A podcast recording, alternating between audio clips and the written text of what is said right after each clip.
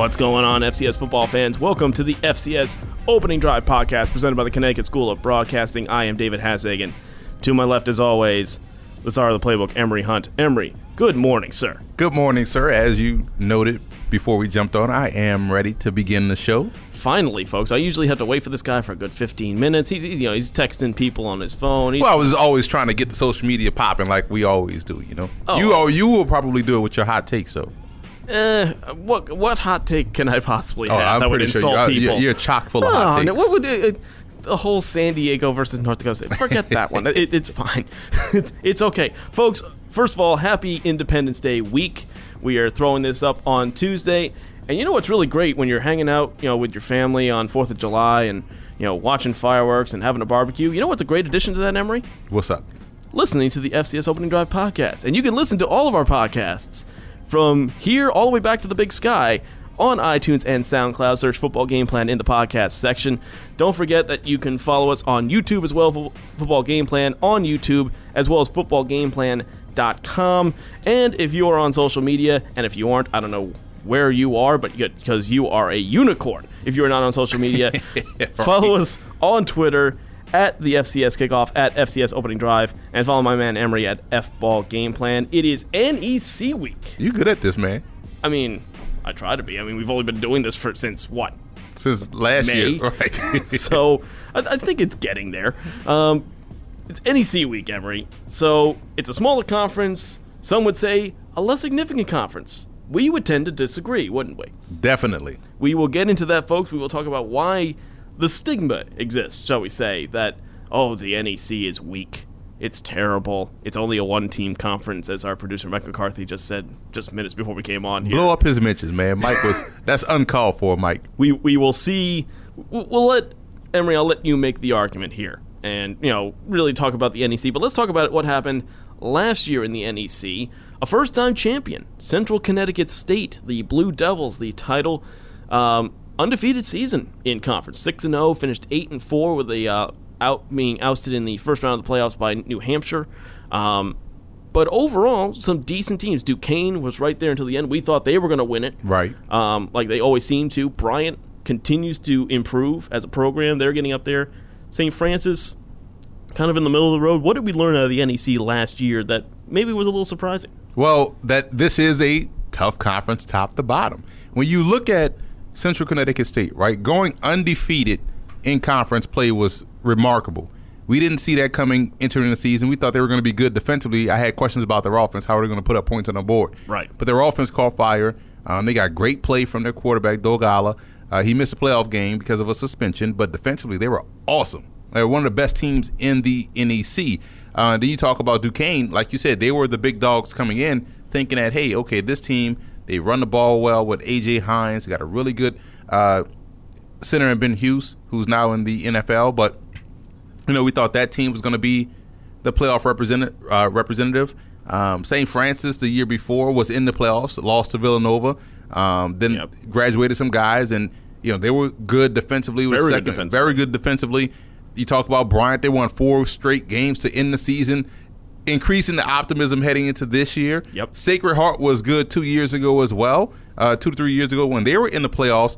And we know that team is always a competitive team. And Wagner, just like St. Francis, is pretty much built the same way. And Wagner started to figure it out last year. Uh, we know they're stocked with talent. So I think the only team that, that really would give Mike McCarthy some some uh, Some firepower. some firepower would be Robert Morris.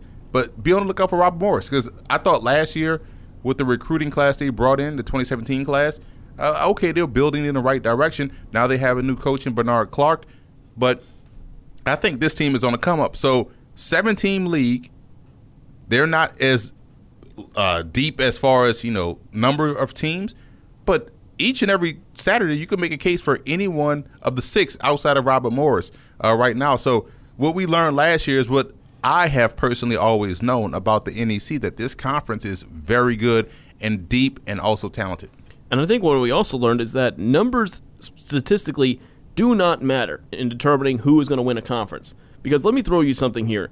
These are all the categories that Duquesne was better than Central Connecticut State in last season scoring offense, total offense, scoring defense, total defense, rushing offense, passing offense, passing defense, rushing defense. Didn't win the game. Didn't win the game. Didn't win the conference. Yeah, there you have it, and it shows you. And I've always said this: that numbers always lie.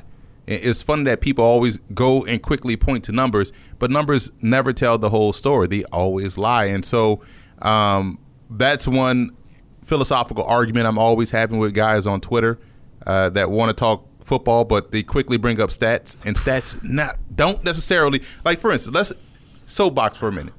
Go ahead. Let's take the Chicago Bears, right?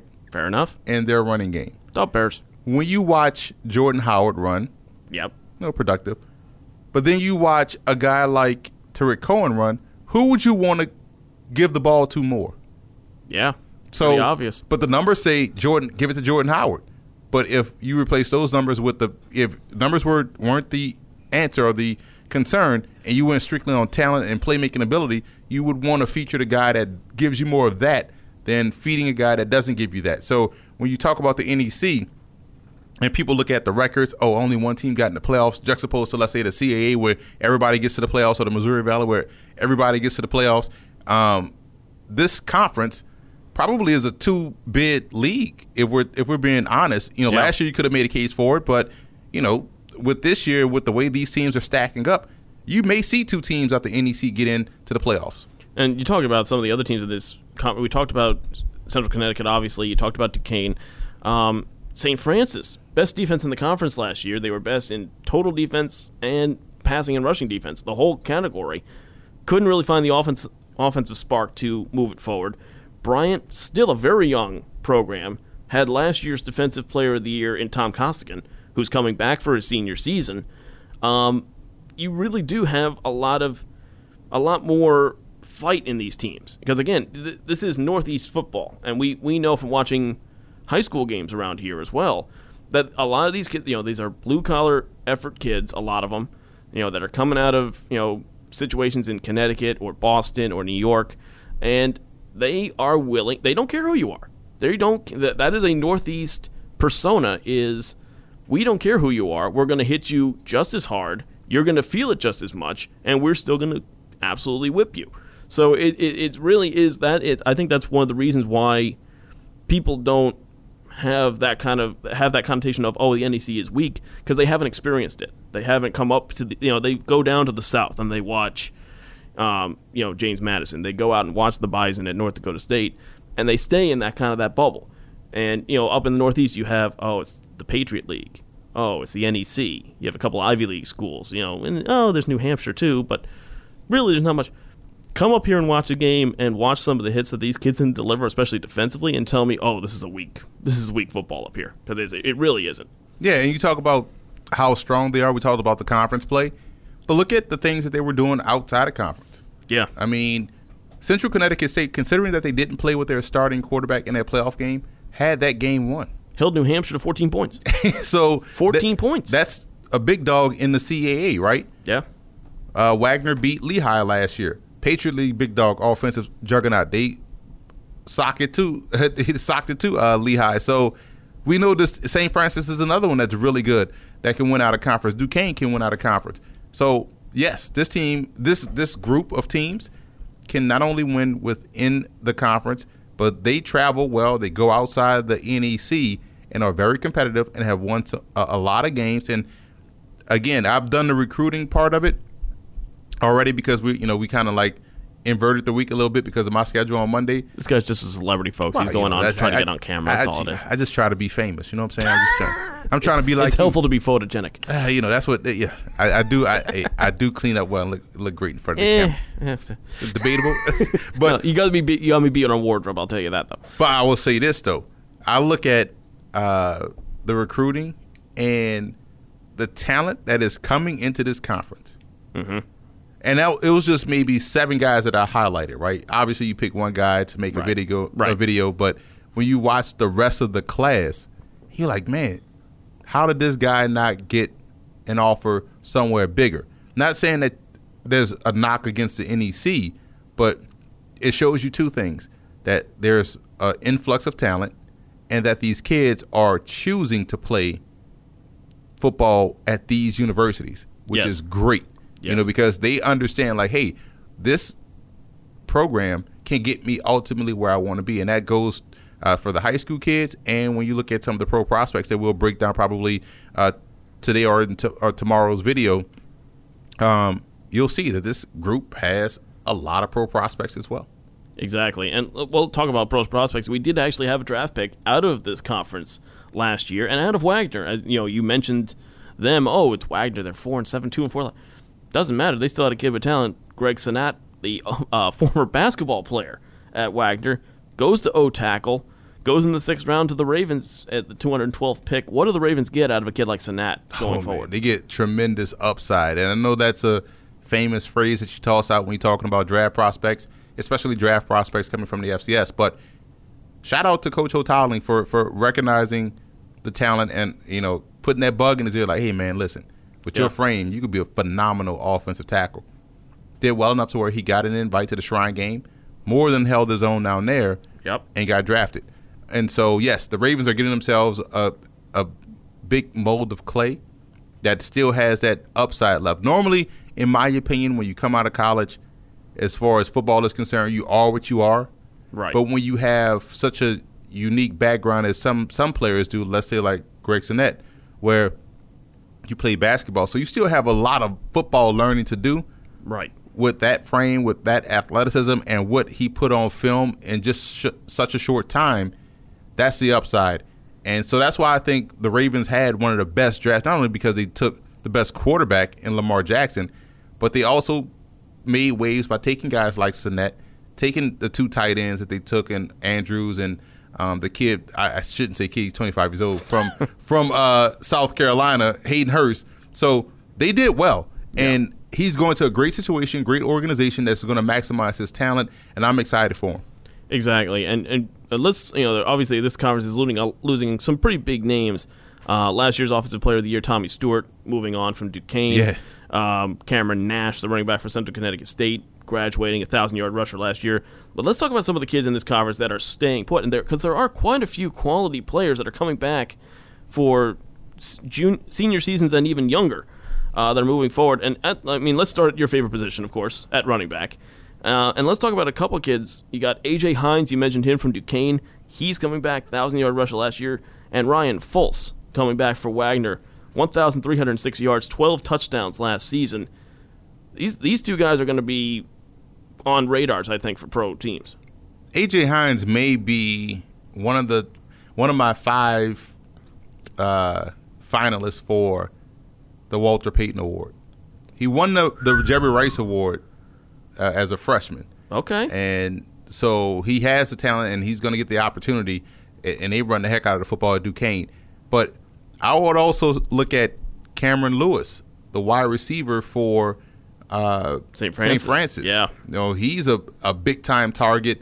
Uh, you know, was breaking into new quarterback last year in, in um, Finmore, who I like a lot too. I, I think he's going to, uh, Fenimore, uh, Bear Fenimore. First of all, his, his name is Bear. fantastic. Yeah, fantastic. you, that's draftable alone. Yes. Right?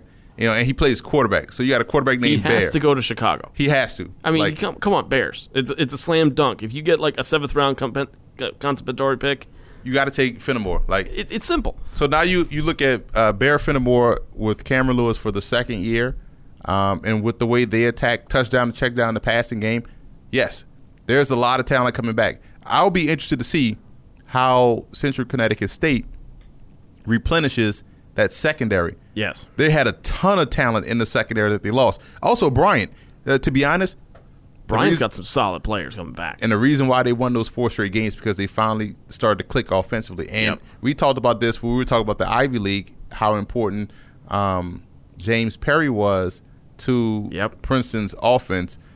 You know, he he leaves, becomes the head coach at Bryant last year, and I, I- listen. The statement impacted me so much I will never forget it. When he said, when I asked him about the two quarterback system he ran at Princeton, uh, sometimes three Yep. guys on the field, he was like, "Listen, I'm gonna put my best eleven on the field, and if that just so happens to be that three quarterbacks are in my top 11 Mm-hmm. damn it, all three will be out there on the field." So There you go. Bryant and and uh, what they did last year to close out the season and finishing six and five, uh, new head coach, all the optimism is coming out of Smithfield, Rhode Island, right now. Absolutely. I mean, you look at Price Wilson. I mean, he was the top quarterback in terms of yards last year. He had a little trouble turning the ball over, mm-hmm. but that changed in the last four games. He ended up with 24 touchdowns, 18 picks. Not great, but he learns how to keep the ball under, under control. That's right there. And then, as I said, they have the Defensive Player of the Year coming back in Tom Costigan. Let me read you this stat line, folks 103 tackles, 11 and a half sacks, 17 tackles for loss, and he also forced four fumbles. Wow. This kid is a monster, and he's going into his senior season. He's got to be on radars. Another guy that probably will be on a radar, depending on how he does it. Now, granted, Wagner lost their starting star quarterback, but keep an eye on Graham Lindman. Uh, he- Okay. he's coming in from well, he's coming in from a lot of places. He started at Lindenwood, which is a tremendous Division two program. Transferred to Santa Barbara City College, where he started well, um, and was at Ole Miss last year. So he's well traveled, Interesting. but he's been productive everywhere he's been. So- Interesting. You know, he didn't play a lot or if at all at Ole Miss, obviously, because they had Shea Patterson. exactly. Yeah. But coming in to replace a guy in Thompson that's leaving out to go up to the FBS level, um, I think when you look at him juxtaposed to what you mentioned with with with uh, Foles, the uh, the the tailback. yeah. Um, how you pronounce his last name? Foles. Foles. So you look at him, and then you look at the receivers. First of all, they he's throwing to like some trees out there. Like Yeah. they, they have height Yes. at, at Wagner. Yes. You know, so it's going to be fun to watch them. They also do a great job of recruiting tight end position, and um, so they, they have a couple of H backs, a couple of tight ends that's going to do well. So I would say because of what he can bring to the table as a quarterback, uh, stabilizing that offense defensively, I know Wagner's going to be tough. So Wagner, yeah, they were four and seven last year. They could be primed for that quick turnaround too. Quentin Hampton, big star in that defense for Wagner too. Yes. The transfer from UCF. So that's going to be interesting to see what he can do. He had 13 tackles for loss and six and a half sacks last year in his junior season. I want to keep an eye though on the linebacking corps at St. Francis. Okay. because this you got three juniors all coming back as seniors of Orsini, Kennard, and Bruni, all with over 60 tackles last season. That's a solid second level to have. And again, you add a you know with a team like St. Francis that you have a guy like Fenimore who's finding his rhythm. You got a guy like Lewis on the offense. That was where they struggled. They couldn't put much together on the offense side of the ball. Defensively, they were outstanding.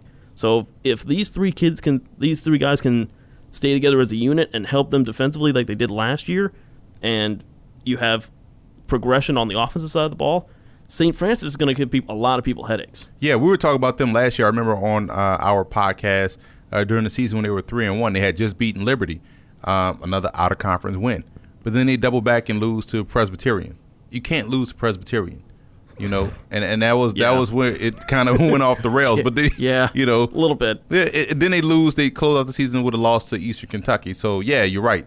I, I think yes, St. Francis is another team because of what they have defensively. I worry about their secondary. You know, they Yeah. lost some people, Yes. but you know, again, their offense is going to be great. I, I believe um, they can run the ball and throw the ball with with effectiveness. So keep an eye on- them. And St. Francis, not St. Francis, Saint Sacred Heart. If they could just find some defense, they'll they'll be all right.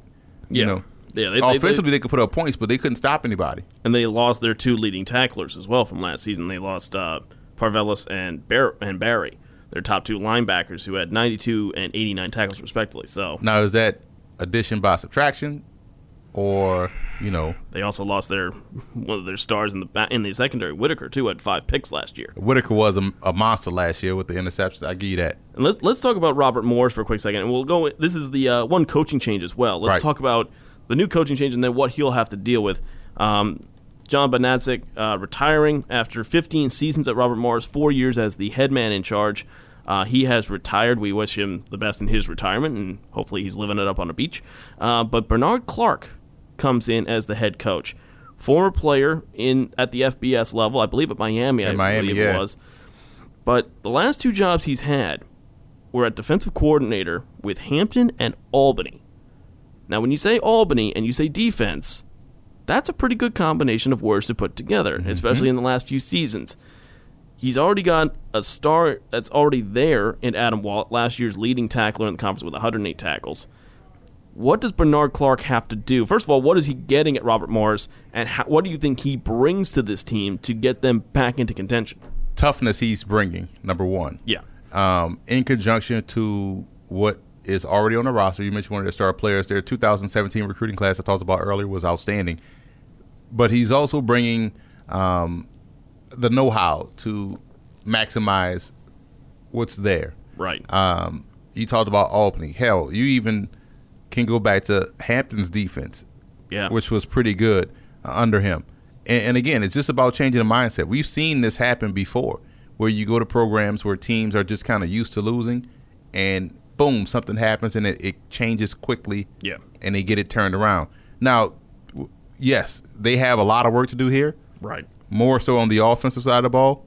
You got to find playmakers and not making excuses, but they are in a tough area where, you know, you, you have Pitt. Yeah. You have uh, uh, Youngstown, even Youngstown, like nearby.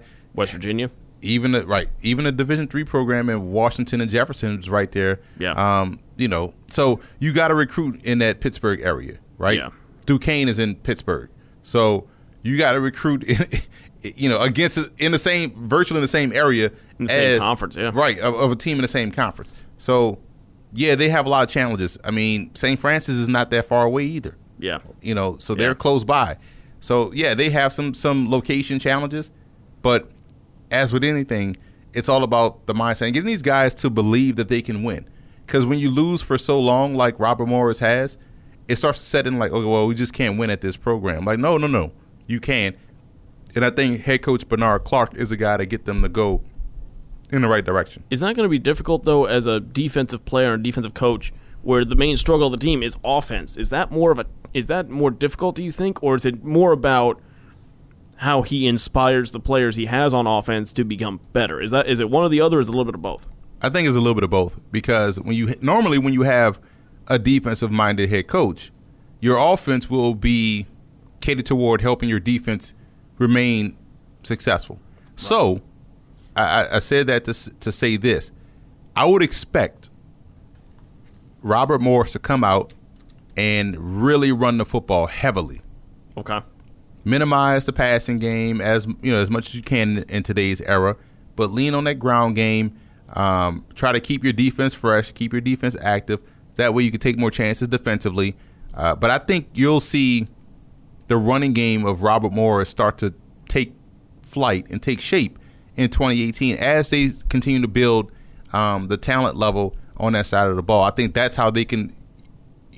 That's how you use your defensive uh, expertise to help out your offense. And they do. I mean, obviously, Bernard Clark has brought in his own staff. He's brought in uh, Gabe Luvara as their offensive coordinator. Uh, Rafael Tolentino uh, taking over the defense for Robert Morris.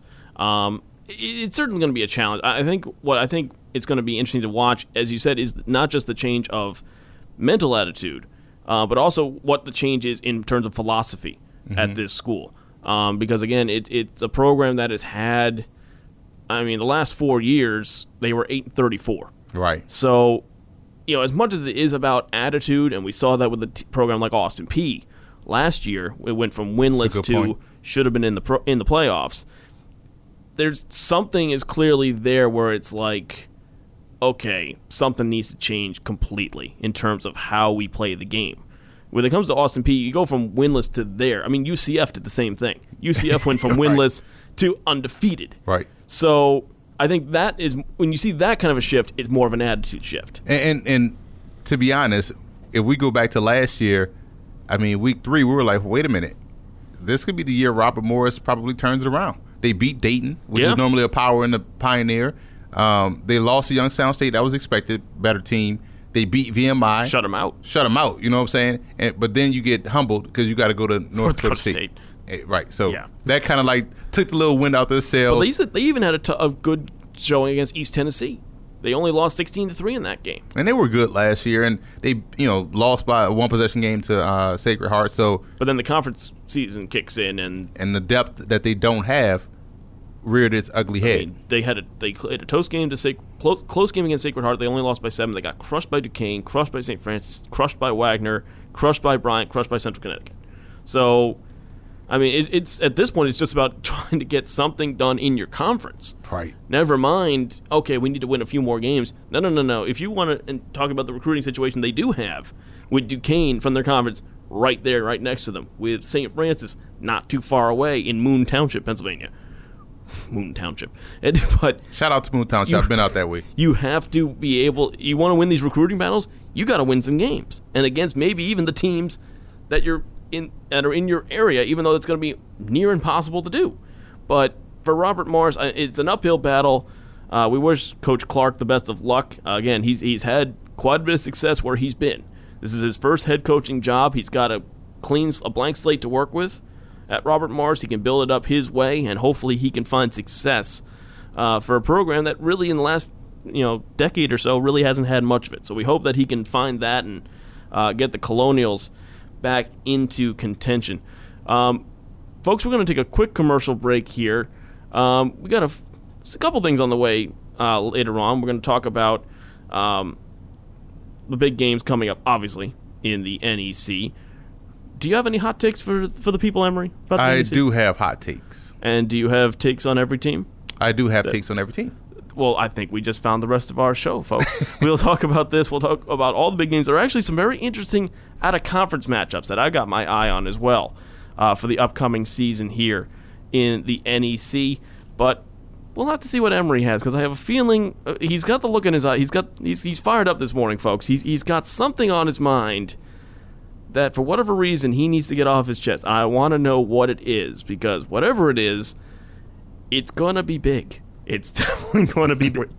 gonna be big. You all right So- over there? You dying over there? Yeah, dying a little bit. You know what? It, it, it's all this smog coming from the Bronx. You know, it's all this. Don't die on the on the show. we don't have the insurance for that. There's no way I'm dying on the show. Uh, but folks, we'll be right back after this commercial break. Stay with us. So you've been thinking about changing careers. Well, now's the perfect time to check out Connecticut School of Broadcasting. We have nearby campuses in Stratford, Connecticut, Westbury, Long Island, and Hasbrouck Heights, New Jersey. Almost everything you hear on the radio, everything you see on television and on the internet was made by a creative team of audio and video professionals. Producers, camera operators, sound designers, these are the people who work behind the scenes to make it happen. Connecticut School of Broadcasting can help you switch from your current career path to the more exciting world of audio and video production. We've placed thousands since 1964. Visit gocsb.com, call 1 800 TV Radio, and come in for a studio tour. It's your chance to test drive the same equipment that's used in real radio and television studios, talk to the instructors, and meet other people who share your excitement about the radio and television industry. Listen, if you're ready for a career change, if you like the idea of working behind the scenes, come in and see what a career in broadcasting is like and see if it's right for you. Connecticut School of Broadcasting has nearby campuses in Stratford, Connecticut, Westbury, Long Island, and Hasbrouck Heights, New Jersey. Call 1 800 TV Radio or visit gocsb.com.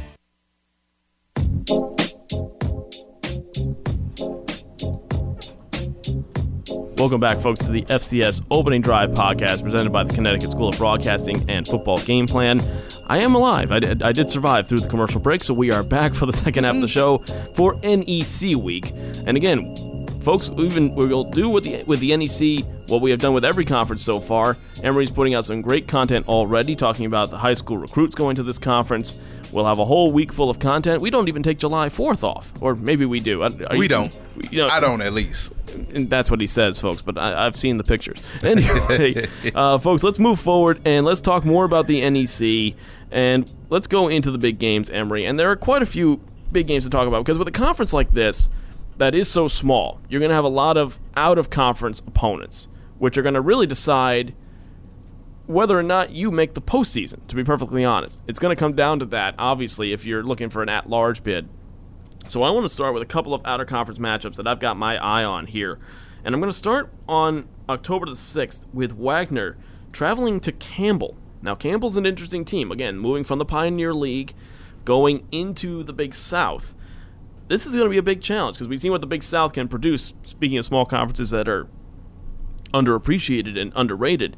Um, what can Wagner do? Is this going to be a good litmus test for Wagner, or is this a game where they're going in thinking, let's see if we can get some sort of win, and if we don't, whatever? No, it's a good test for them, and plus it's a game that they're going to have to get because we know how valuable these out of conference games are. Um, and you know they, they don't travel far. You know, I mean, Yeah, no. Mom, Monmouth is not you know right there. So I mean, It's an interesting game, I think, though, Cam- with Campbell, because again, they were making Campbell, the I'm switch. sorry, I don't know why I said yeah, Mount. Campbell. Yeah, because they're, they're making that switch from going to you know. Well, actually, they do play Monmouth the It- week yeah. before, so it's two. It's back to back tough weeks for Wagner on the road. Um, but again, taking on Big South opponents that are. I mean, again, we've seen what the strength of that conference is. Um, but it's going to be interesting, especially in the Monmouth game as well. You mentioned that one. That's kind of a recruiting battle in a way because Monmouth down at the Jersey Shore, Wagner at Staten Island, both fighting for kids in that New Jersey area, Central Jersey and South Jersey area. So that's going to be a big game for that. September the 8th, you have Bryant traveling to Stony Brook. Ooh, are you, are you predicting some intrigue? Hey, that's that's that's a that's a litmus test game. You know, with, with how Bryant is shaping up to enter the 2018 season. Okay. and you don't want to count victories, but they'll be coming off of a win against New Haven, uh, Division two program, uh, a very good Division two program in the It's a- NE 10, 10, I believe. But so that's a game that uh, you know we'll learn a lot about Bryant September the 8th against Stony Brook. I think that's a good one. And I also believe when you talked about Wagner, um, they open up with a unique game. Bowie State. Yes. Why is that you- unique? If you haven't seen Amir Hall play quarterback, that's a challenge. You know, he he was the uh, Black College National Player of the Year last year over Hmm. Lamar Raynard, who was a MEAC Player of the Year. Amir Hall, 6'4", about 200 pounds. Bowie- Senior quarterback. Bowie State's what, D2? D two. They got a great coach down there in Damon Wilson. So Interesting. They that's going to be an interesting game. They have an interesting start of the schedule. You start with Bowie State, then they're at Syracuse. Another interesting game for Wagner's schedule is interesting then because they're out at Montana. They go from there to Montana, which they, is they nutty. Have, they have the most interesting schedule in in the FCS, I believe. the most interesting schedule in FCS football. We will fly to Montana to play the Grizzly to play. That's a hell of a game, though, man. Then Think about that. Then they come home for Sacred Heart at home. Tough game. But then they go to Monmouth and Campbell. So it's like, are we ever going to be? They have, how many home? They have three home games this season. Four home games. Four home games this season. But like, jeez, tough tough year for the Wagner SID trying to figure out how to how the heck they're going to get their team out there. There's two Central Connecticut State games that jump out at me in the early part of the season. I think too. I know what one of them is. Is one of them that you're looking at September 22nd? No, I was looking at the one in the same, uh, you know, same borough uh, or close to it, Columbia. I was looking at the week before. Ah, Uh, that's going to be an interesting game. that's game. an interesting game. But yeah, the Fordham game I'm you're looking at the about. Fordham game. That's gonna be a good one. At Fordham, tough game. They got at Lafayette the week after that as well. So they got two tough games against the Patriot League. But the Columbia game, you're right. That's going to be a That's very be interesting a, one. that's gonna be a very intriguing one, and also their opener against Ball State. That's a winnable game. Exactly. I think that's a winnable game. I mean, Ball. Sorry, Ball State. Sorry, but it, so that's that's what I'm saying. That's that's some intrigue right there uh, for you know Central Connecticut State. Uh, we talk. We always say like we'll learn a lot about Team X Y Z, but yeah, that, I mean, Yeah. you go into Ball State and and and again, you when you're facing a MAC team, it's like playing a team in the CAA.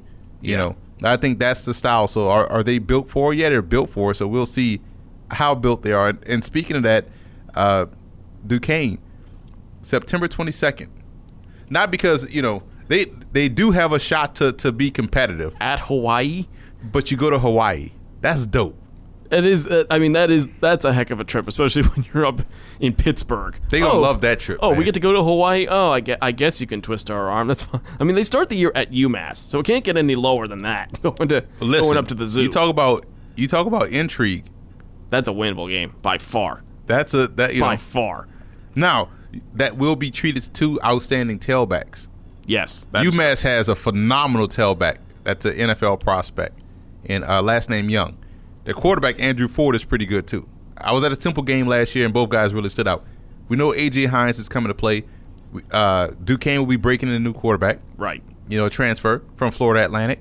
So that's going to be a very good game. I may be. I I think that is before my broadcast schedule kicks off. So It's August 25th. I that at think UMass. I think that may be a Thursday game or Friday game. I may be at that game. It's a weird schedule for Duquesne too. At UMass, then they have Lock Haven, Valparaiso, and Dayton before they go to Hawaii. Oh, they'll be like, they could be three and one by the time Yeah. they go out to Hawaii. Yeah, I think so. flirting with four and zero. Yeah. I think uh, because they have all summer to prepare for UMass. Yeah, that's true. That's true. One game, one more game before we get into the conference games. Here, you mentioned Bryant. Their last week of the season is a really interesting game for me. They're at Howard. That's a very interesting game for me. Wow. That's a it's a weird way to. First of all, you're ending the season on a non-conference game, which is weird in itself. Right. But they're playing at Howard. That's a very intriguing game. That for game me. and uh, that could decide whether whether Bryant makes the playoffs, either as a conference champion or an at-large bid. knock on wood, uh, if everything gets finalized, I could be on the broadcast for that game. Put it in their ear, Emery. Put it in there every You know, time. I got the schedule for Morgan State. We're waiting on the schedule for Howard, so we'll see. And But- Washington D.C. in November, what could possibly go wrong? It'll be just like Smithfield, Rhode Island. So oh, I see where you go with that. Just I saying, missed folks, it. It's an election. I year. missed it. You're, you're on fire. That's that's all I'm saying. But let's get into the conference. But schedule. hold up.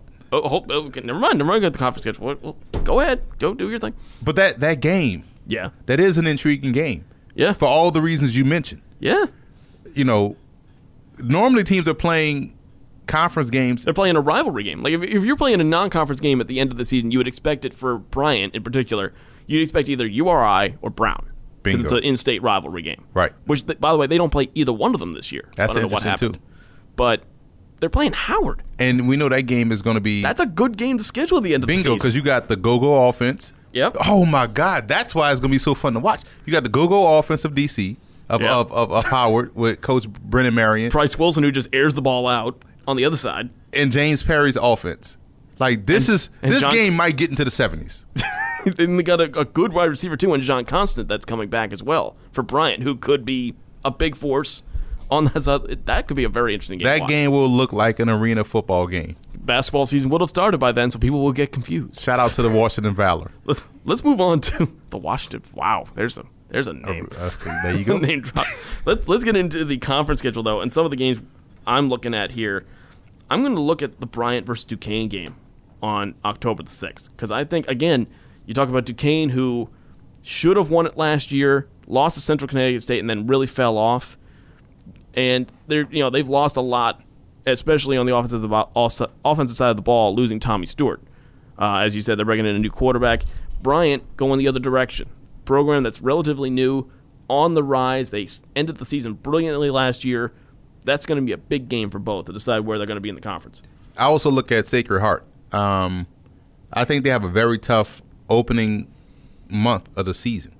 They have three straight road games. They open up against uh, Lafayette. Tough, You very know, tough. but the game, the conference game they play is the first one they play is at Wagner. Yeah. Um, so that's a really a good litmus test for both teams. Yes. So I think Sacred Heart, how they start September, could ultimately determine how they finish the rest because they also got Dartmouth on that schedule on the road, uh, Cornell on the road, Central Connecticut on the road, Bucknell on the road, and then they close out with St. Francis. and they also have Penn at home.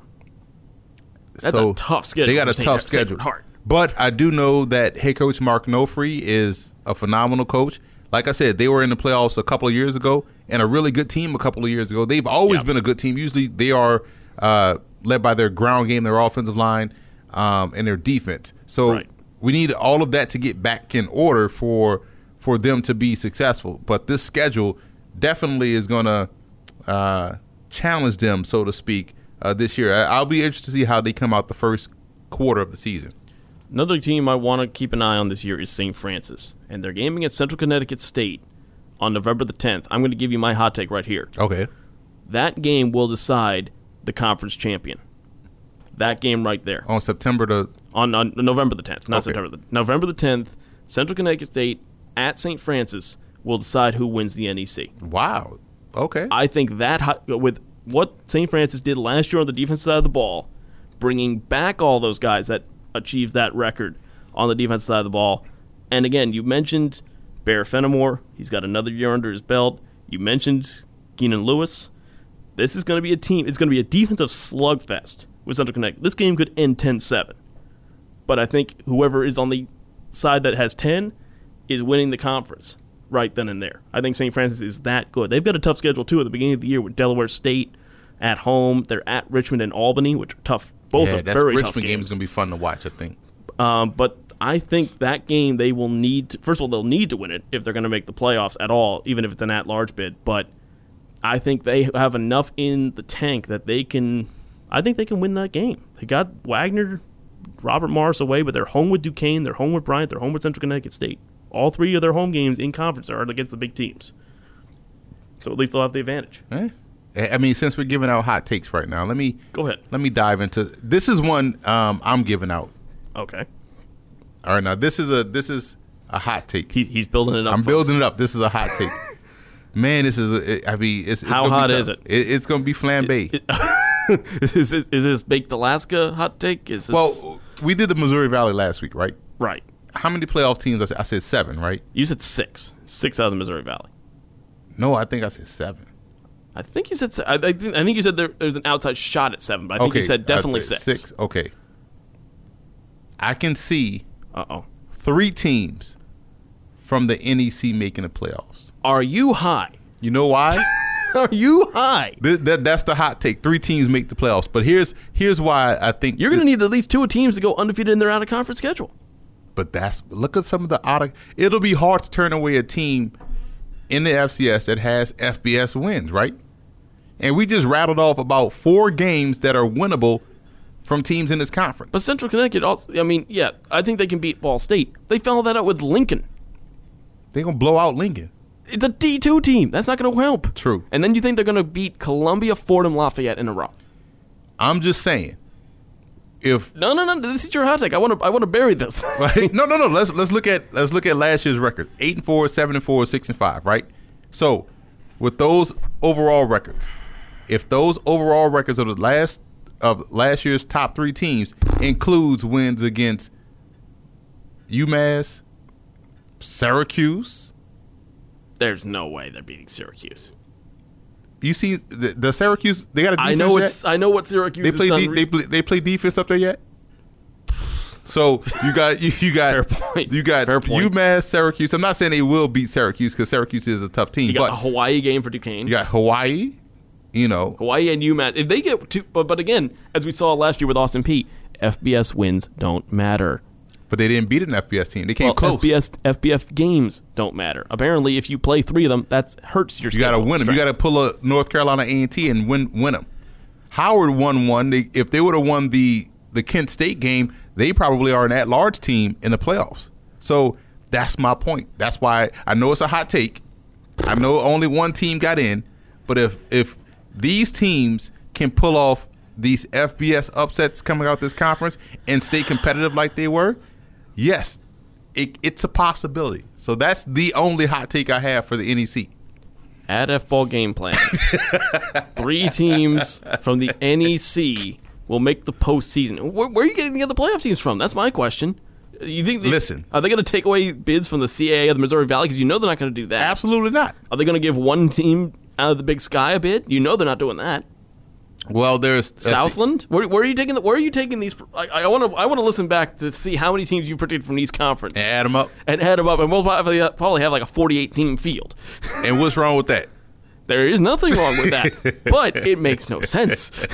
I'm telling you, if if it'll be hard for the committee to keep teams out that got legit FB. Now, granted, whether or not you consider UMass and Hawaii power FBS programs, they still have you know 20 more scholarships than these FCS programs.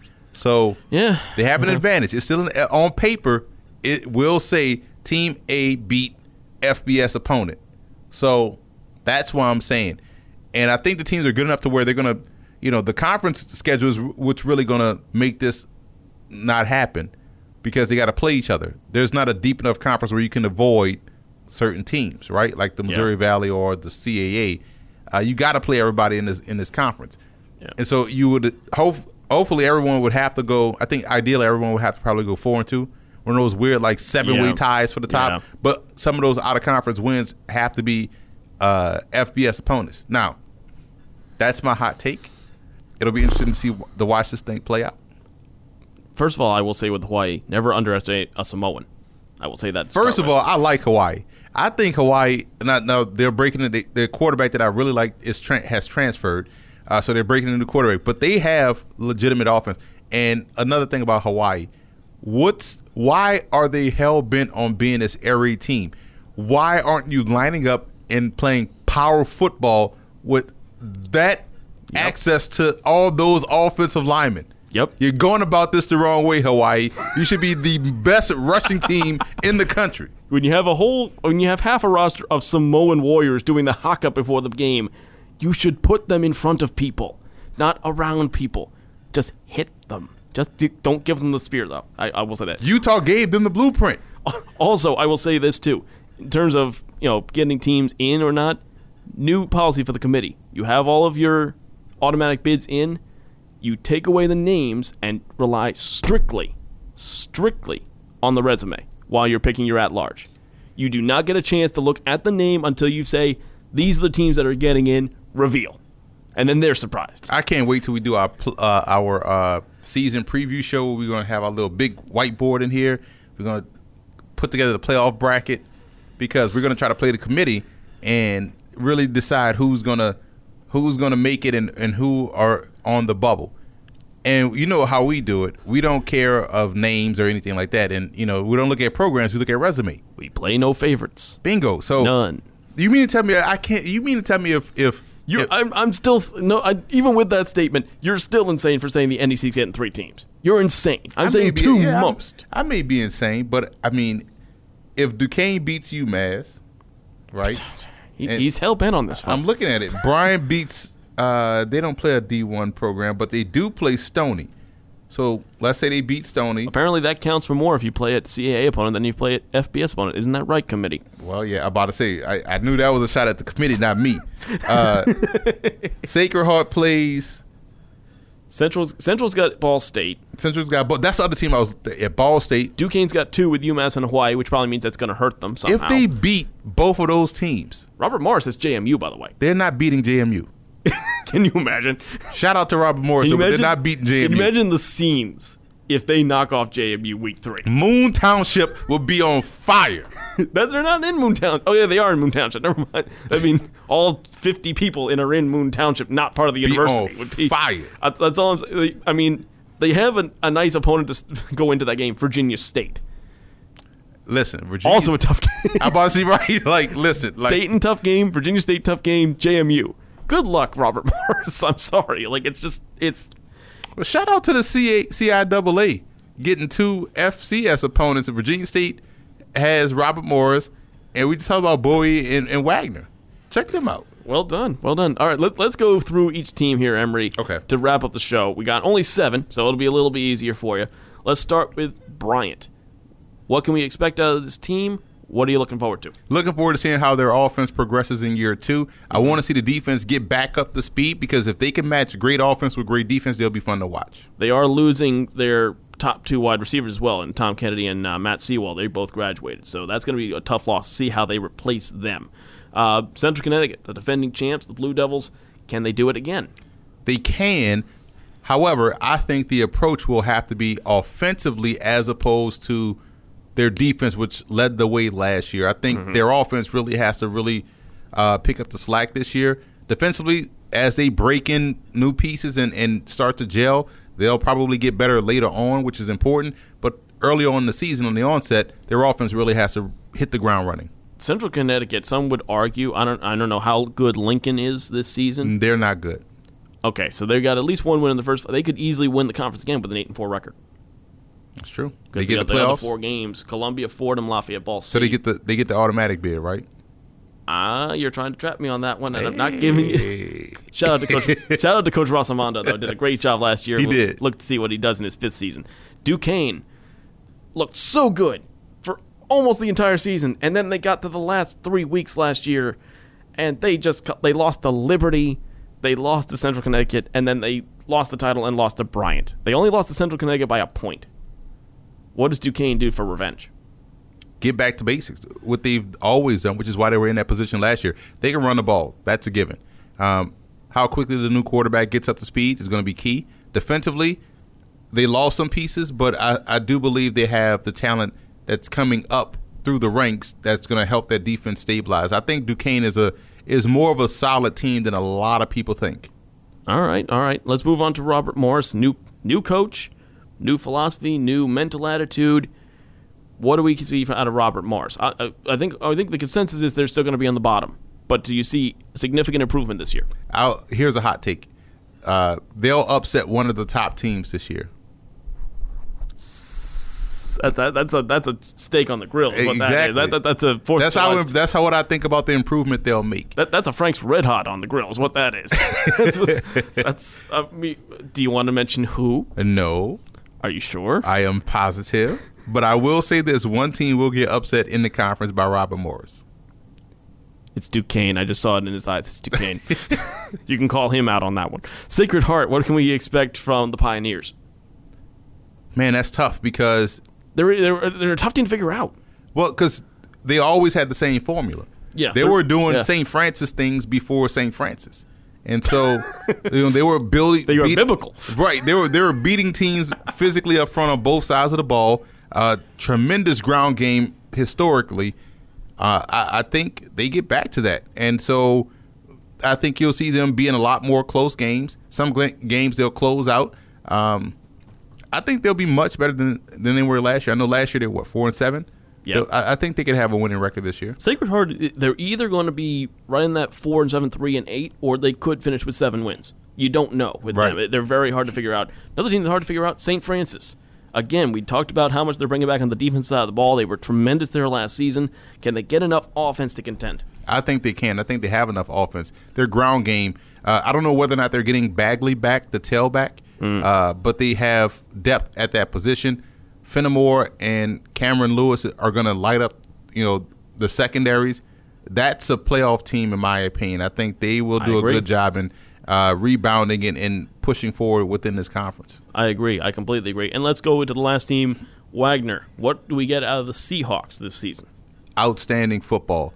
I think. It, It sounds What- like you're picking them to be that third playoff team. Well, here's the thing. Wagner, I- I use Wagner as my basis for stating the claim that this conference is underrated.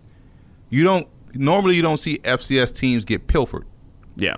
We've seen Wagner get pilfered. Yeah. It's true. Guys come in like, all right, I can be here for two years and then I can get the heck out of here. oh, he's to- a graduate transfer. We, we you know, we're, I we're can go pulling. to I can go to Connecticut. I can go to Columbia. I can go to Syracuse. I go, you know what I'm saying? So I think when you look at Wagner and the job that Coach Houghtaling has done and the recruiting that's taking place, they've done a good job of, of recruiting the third uh, realm, so to speak, like the guys that are at the U- UCF, um, the South Floridas, the places that are FBS programs that are not getting a lot of playing time and coming up to Staten Island Yep. in conjunction to the recruiting efforts that they've done. I don't think people understand how good Wagner is. I think Or people, what they can be. that's what people will find out this year. Hmm. I, th- I think that I can write that in for your third team from the NEC. We'll we'll just write that in in ink. That's fine. we'll, we'll, is what July third tomorrow. Really is the fourth. Wow. Tomorrow is July 4th, Independence Day, folks. Um, i again, you, if you want to listen back on this podcast or any of our previous podcasts while ignoring your family, you can do that on iTunes and SoundCloud. This has been your message. But uh, no, it, it, I mean, again, this is going to be a conference that last year we thought we had it figured out until about week eight. Right. Duquesne's got it. It's wrapped up. They've played tremendous football. Oh, they lost to Liberty. Oh, how did they lose to Central Connecticut State by one? And then they lost their final game. If they don't lose, if they win two out of those three games, if they even if they lose to Central Connecticut State, they probably make the playoffs. Uh, If you really think about it. Yeah. So, going to be an interesting conference to watch. Going to be a little. It's going to be a little weird to watch some of these. Again, some weird out of conference games too to keep an eye on them. Montana State. How is Wagner getting money to go to like, Montana State? Wagner. Wagner's schedule is phenomenal. That it, it's it's it's wild, folks. You really have to see. There's a lot going on with Wagner's schedule, but I like it. It's it's a it's an interesting schedule to be sure. This man's over here saying there's going to be three teams in the NEC. I can't state that enough. That's him, not me. Him, not my hot take. his hot take, folks. Again, that'll wrap it up for the podcast this week for the NEC. We still got some great programming coming out over the holiday week here uh, for the Northeast Conference. And next week we delve into the OVC. Interesting. It's another underrated conference, man. Very underrated. You I got some good teams in, in the OVC, uh, led by Jacksonville State, but Tennessee State is a, is a tough one. Austin Peay Uh, do I get Should have been the playoffs last year. Do I get so- to rant about Austin? P Yes, you get to rant about Austin Peay. Yes, fantastic. so I get to go at the committee once again. Fan- phenomenal. Like, like, like, again, the team that would have teams that would have benefited are the teams that should have made it in if they had just covered the names. Yep. So the any any team that's being considered for an at-large bid, cover the names, then bring the committee in and let them just look at the resume, which would include strength of conference and strength of the schedule. But it shouldn't be based on a name. Period. We'll talk about the OVC from top to bottom. We'll talk well, whether Jacksonville State will continue their dominance over the OVC, which is what they have had. Let's be call let's call it what it is over that conference for the last few seasons. Will Austin Peay continue to be go from wait Austin Peay is good to Austin Peay is good? Will it continue on that path? We'll go through every team in the OVC. We'll talk about everything there as long as we don't as long as we survive this heat wave because it's getting brutal out Dude, there. it was so hot yesterday. I was in I was in New York City yesterday doing the Fantasy Sports Network stuff. Um, but yeah, dude, it was so hot. And you know it's sundress season, right? Yeah. But everybody was sweaty and sticky. It, it, it, it is hot and humid up here in the Northeast, folks. It is getting nothing but worse. Uh, I, I mean, it, you, you're feeling probably feeling right at home playing in Louisiana. I mean, But that's why I left. you, you thought it was going to be better in this. Like- Oh, you naive human being! It doesn't get that hot up there. Uh-huh. It snows every day. this is what happens. This is what happens to the education in this country, folks. Get up and experience it, and it, it is absolutely dreadful. Also, I just want to add a quick side note for this weekend. New York is red. New York Derby. I will be attending for soccer. New York Red Bulls at the Smurfs of NYCFC. Can't wait to crush them again. We've already crushed them twice this season. New York is red. We'll just add that in there. If you don't know what I'm talking about, just search New York Derby on YouTube and you'll find out. Nobody knows what you're talking about because nobody watches soccer. They will find out. That's all I'm saying. The World Cup is going on right now. If there's going to be one time where I can get some interest in this game that I love, it's going to be now. What's the World Cup? Get out. Folks, that'll do it for the podcast. Henry, I will somehow drag you to an, a soccer game somewhere along the line. I might have to drug him first to get him there, but we will get him there. Folks, again, enjoy your 4th of July holiday. Be safe. If you're going to be lighting up fireworks, get someone who knows what they're doing or don't do it. People shoot them off all the time. That they'll do it from the town. You don't even have to worry about blowing off your hand. Just don't be smart about Fire it Fire department gonna be busy this week. just be just be smart about it. If you're going to drink, please get a designated driver as well. Drink responsibly. Get a designated driver. Get home safe to wherever celebration you're going to, wherever that happens to be. Enjoy your holiday week. We will be back next week with the OVC. Emery, enjoy your holiday, sir. You too. Go watch some soccer. I will do. You Just just said that there, right? I will do that just when I. I'll do that right when I get home. Thank you very much, folks. Enjoy the weekend. Thanks for listening in.